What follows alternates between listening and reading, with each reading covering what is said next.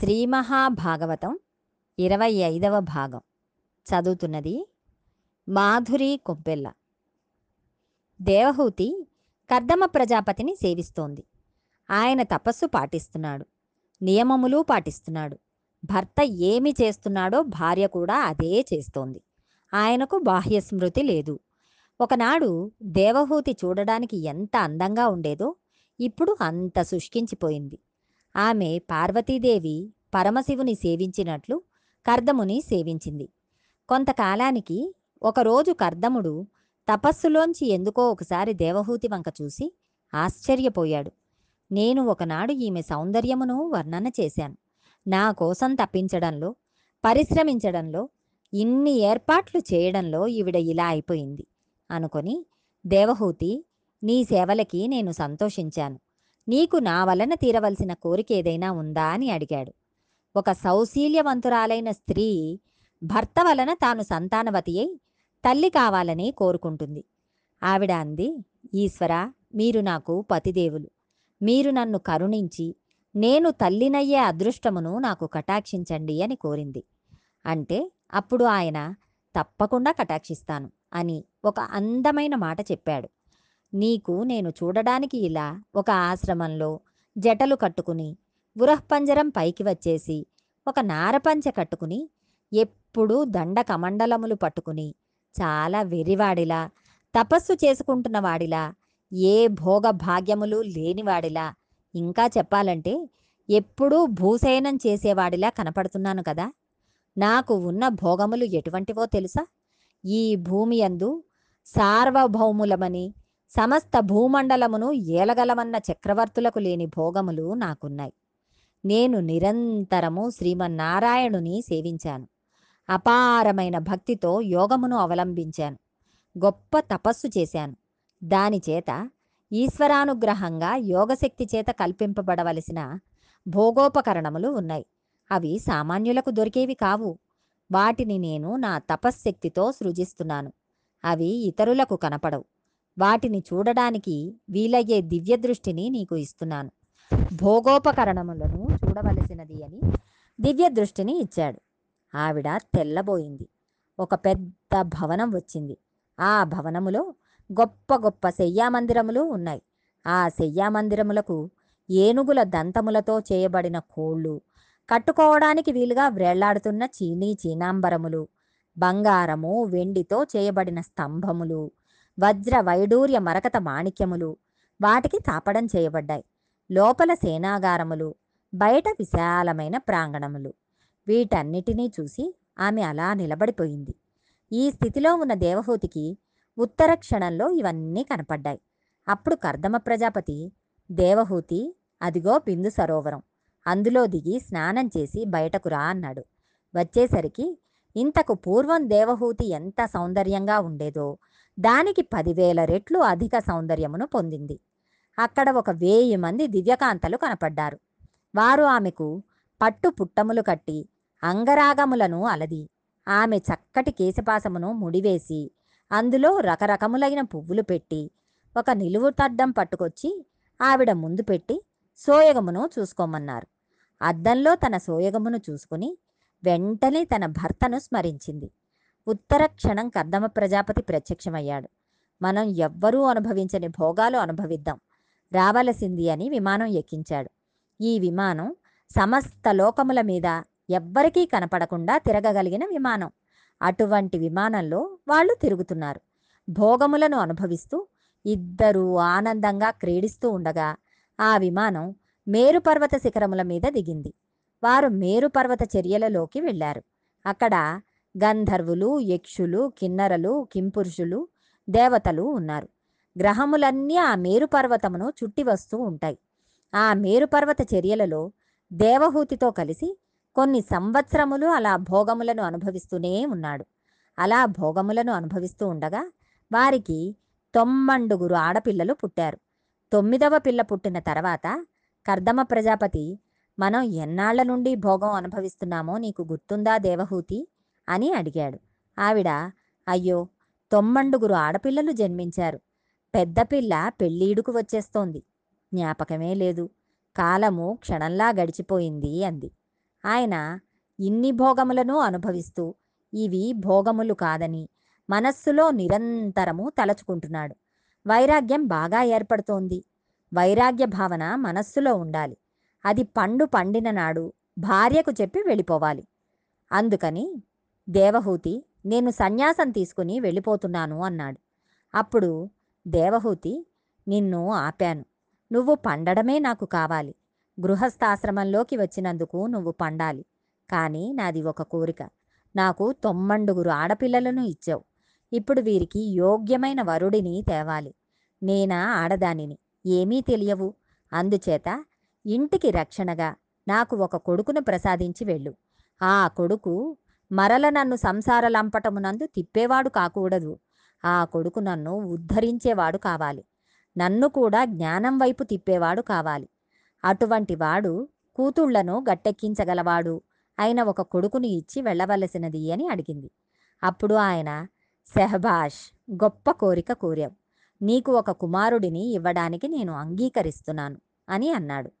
తదుపరి కర్దమ ప్రజాపతి తేజస్సునందు శ్రీమన్నారాయణుడు ప్రవేశించాడు. పిమ్మట దేవహూతి గర్భములోనికి ప్రవేశించి ఆయన కుమారుడై కపిల భగవానుడు అనే పేరుతో బయటకి వచ్చాడు. కపిల మహర్షి జన్మిస్తే సంతోషమును ప్రకటించడానికి మరీచి మొదలగు మహర్షులతో బ్రహ్మగారు వచ్చారు. కర్దమా నిన్ను నేను సృష్టించి ప్రజోత్పత్తి చేయమని చెప్పాను. నీవు కేవలం ప్రజోత్పత్తి చేస్తూ ఉండిపోలేదు. గృహస్థాశ్రమంలోనికి వెళ్ళి ప్రజోత్పత్తి చేసి ధర్మబద్ధమైన భోగమును అనుభవించి వైరాగ్యమును పొంది వైరాగ్యం వలన సన్యసించుటకు సిద్ధపడి భార్య కోరిక తీర్చడానికి ఈశ్వరుడిని కొడుకుగా పొందావు. కపిలుడిని సేవించి నీ భార్య దేవహూతి మోక్షమును పొందుతుంది. సన్యాసాశ్రమమునకు వెళ్ళి నీవు మోక్షం పొందుతావు అన్నాడు. ఇది గృహస్థాశ్రమంలో ప్రవర్తించవలసిన విధానం. చతుర్ముఖ బ్రహ్మగారు వెళ్ళిపోయారు. ఆయన వెళ్ళిన తర్వాత కర్దమ ప్రజాపతి తన కుమార్తెలను ఎవ్వరికీ ఇచ్చి వివాహం చేయాలా అని ఆలోచించారు. ఇంటి పెద్ద తండ్రిగారైన చతుర్ముఖ బ్రహ్మగారు ఉన్నారు. ఆయన నిర్ణయం చేయాలి. బ్రహ్మగారు నీకు కలిగిన తొమ్మండుగురు పిల్లలను తొమ్మండుగురు ఋషులకు ఇచ్చి వివాహం చెయ్యి అని చెప్పారు. ఆయన సూచన ప్రకారం తన కుమార్తె కళను మరీచి మహర్షికి అత్రి మహర్షికి అనసూయను అంగీరసునకు శ్రద్ధను పులస్త్యునకు హవిర్భువు అనే అమ్మాయిని పులహునకు గతిని క్రతువునకు క్రియను భృగువునకు ఖ్యాతి వశిష్ఠునకు అరుంధతి అధర్వునకు శాంతి అలా తొమ్మండుగురు ఋషులకు తొమ్మండుగురు కన్యలను ఇచ్చి కన్యాదానం చేశాడు. చేసిన తర్వాత తను సన్యసించి వెళ్ళిపోయే ముందు లోపలికి వెళ్ళాడు. చంటి పిల్లవాడైన కపిలుడు పడుకుని ఉన్నాడు. ఆయన ఎవరో కర్దమునికి తెలుసు. చంటి పిల్లవానిగా ఉన్న పిల్లాడి ముందు తండ్రి నమస్కరించి స్తోత్రం చేశాడు. మహానుభావ మీరు ఎందుకు జన్మించారో నాకు తెలుసు. మీరు శ్రీమన్నారాయణులు. నన్ను ఉద్ధరించడానికి జన్మించారు. కొడుకు పుట్టకపోతే నాకు పితృరుణం తీరదు. అందుకని కొడుకుగా పుట్టి పితృరుణం నుండి నన్ను ఉద్ధరించారు. అసలు మీ సౌజన్యమునకు హద్దు లేదు. తండ్రి మీకు నమస్కారము అని అన్నాడు. అప్పుడు ఆయన అన్నాడు ఇంతకు పూర్వం నేను ఈ భూమండలం మీద జన్మించి సాంఖ్యమనే వేదాంతమును బోధ చేశాను. తత్వము ఎన్ని రకాలుగా ఉంటుందో సంఖ్యతో నిర్ణయించి చెప్పడమును సాంఖ్యం అంటారు. కానీ లోకం మరిచిపోయింది. మళ్ళీ సాంఖ్యం చెప్పడం కోసం నీకు కొడుకుగా పుట్టాను. నీకు కొడుకుగా పుడతాను అని మాట ఇచ్చాను. తప్పలేదు పుట్టాను.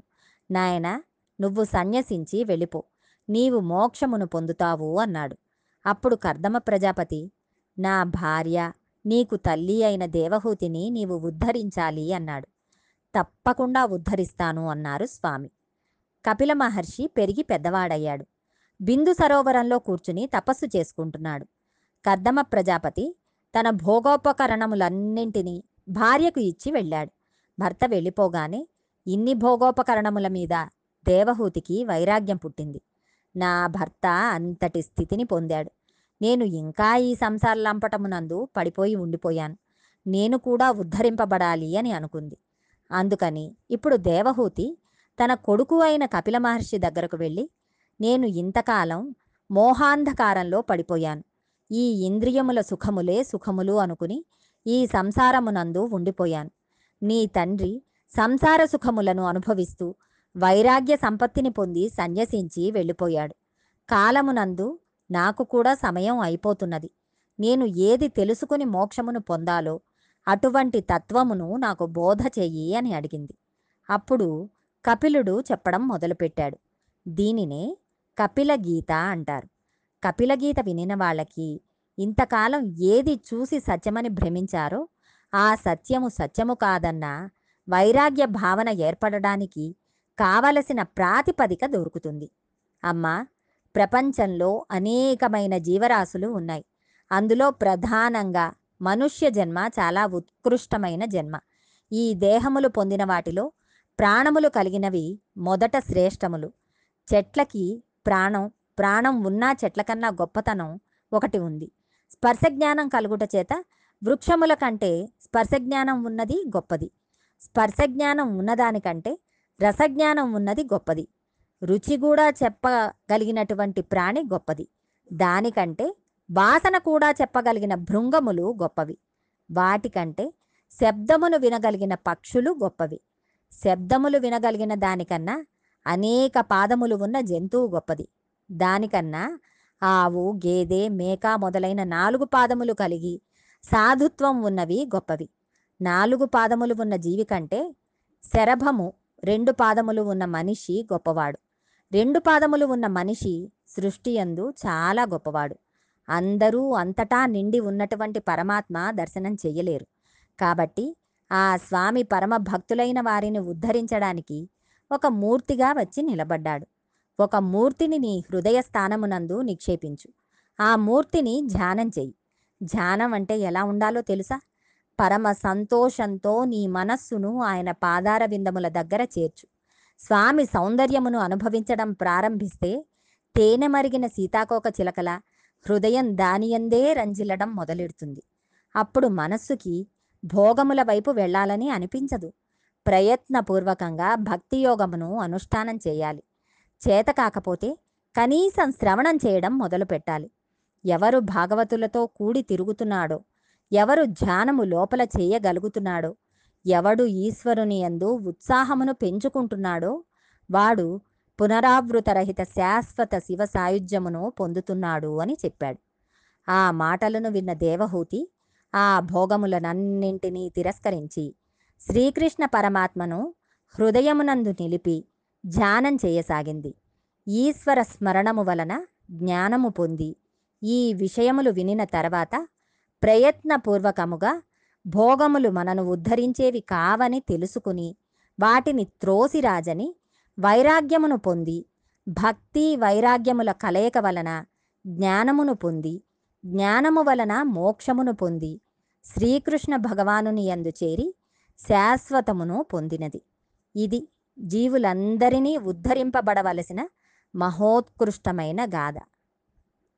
భగవదానుగ్రహంతో మరికొంత భాగం రేపు తెలుసుకుందాం.